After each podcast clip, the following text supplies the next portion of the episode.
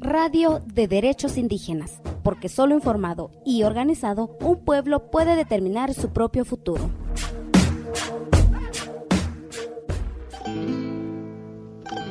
Mi nombre es Francisca Santiago Martínez y nos encontramos aquí con el licenciado Nelson Vázquez Merino para hacer una entrevista en el cual se hablará sobre el tema de derechos humanos y colectivos en tiempos de emergencias sanitarias. ¿Qué son los derechos humanos? Es un conjunto de prerrogativas en favor de las personas por el simple hecho de ser seres humanos.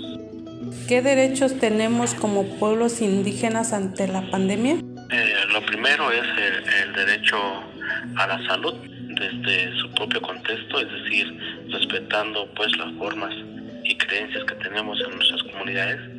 La otra es el derecho a una organización propia, es decir, este, se debe de respetar las decisiones que las asambleas de cada una de las comunidades vayan a tomar. Ejemplo, los cercos sanitarios que pudieran instalar en la entrada de sus comunidades o este, también la revisión o limitaciones que puedan establecer para ingresos de terceras personas o ajenas a la comunidad eh, y también pues la otra es el derecho a, su medicina tradicional el poder este, curarse de, sus propias eh, propios conocimientos sobre la herbolaria, minerales y otros elementos que practican eh, y, y usan para su salud. ¿Cuáles son los derechos de los trabajadores en tiempo de, emergencia? Eh, va a depender de qué espacio estemos hablando. Por lo regular este, hay normas este, generales para todos, como el derecho pues a el deber de guardar una sana distancia, así como también el de avisar cuando se tenga algunos de los síntomas y poder atenderse y aislarse. Eh, esos son los principales, este, las principales este, actuaciones que debemos de tomar, pero eh, en cuanto a alguna persona que ya se haya infectado este, del virus en este tiempo de pandemia, pues es poder atenderse, ¿no? Primero, este, desde las, eh, lo más cercano que tenga, ¿no? Ya sea con la medicina tradicional, con las instituciones de salud y este, guardarse los días que sea necesario, ¿no?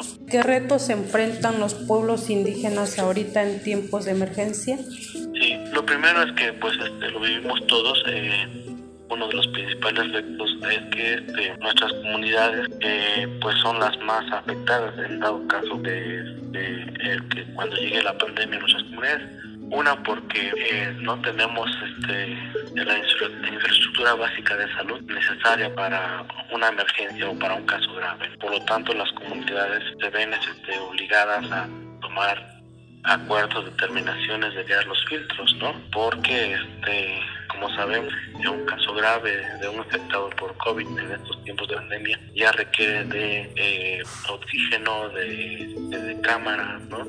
y que pues nuestra comunidad es muy difícil de lograrlo, no, no solamente por no la infraestructura, sino que también este, no tenemos los médicos este, con esos conocimientos para casos de este tipo, ¿no? Y, el salir afuera implica un gas, ¿no?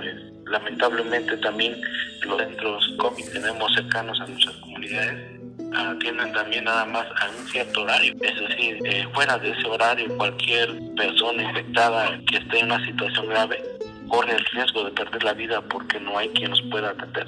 ¿no? Entonces, esos son de los grandes retos que tenemos en nuestras comunidades para estos tiempos de pandemia. ¿no? La prevención se puede hacer, eh, tenemos como con nuestras plantas en los conocimientos este, prevenir, pero lo, lo, grave es cuando virus o la peste ya está algunos de nuestros habitantes, ¿no? Que saber cómo saber cómo, en dónde poder este, atenderse, ¿no? ¿Cómo hacer valer nuestros derechos en tiempos de emergencia?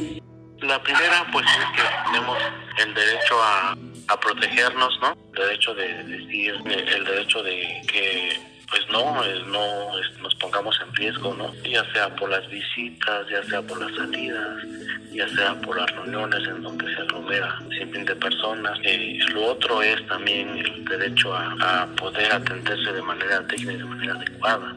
Eh, y de ahí que la campaña para poder inyectarse y estar preparados ante esta pandemia pues sea tan necesaria, ¿no? eh, también el derecho de pues, estar informados, ¿sí? estar informados este, no solamente desde los medios que llegan a nuestras comunidades como es la televisión y la radio, sino también nuestra propia lengua, ¿no?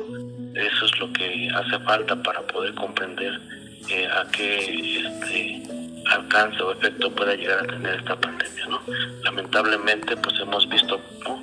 cómo nuestras comunidades, eh, quienes no lograron eh, curarse, pues nos adelantaron y pues precisamente fue por, por así el no tener la oportunidad suficiente de poder eh, atenderse ¿no? de manera adecuada. ¿no? Agradecemos al licenciado Nelson Vázquez Merino por esta breve entrevista. Cuéntenos qué desea escuchar sobre derechos de pueblos indígenas. Búscanos en Facebook y Twitter como CSORG72.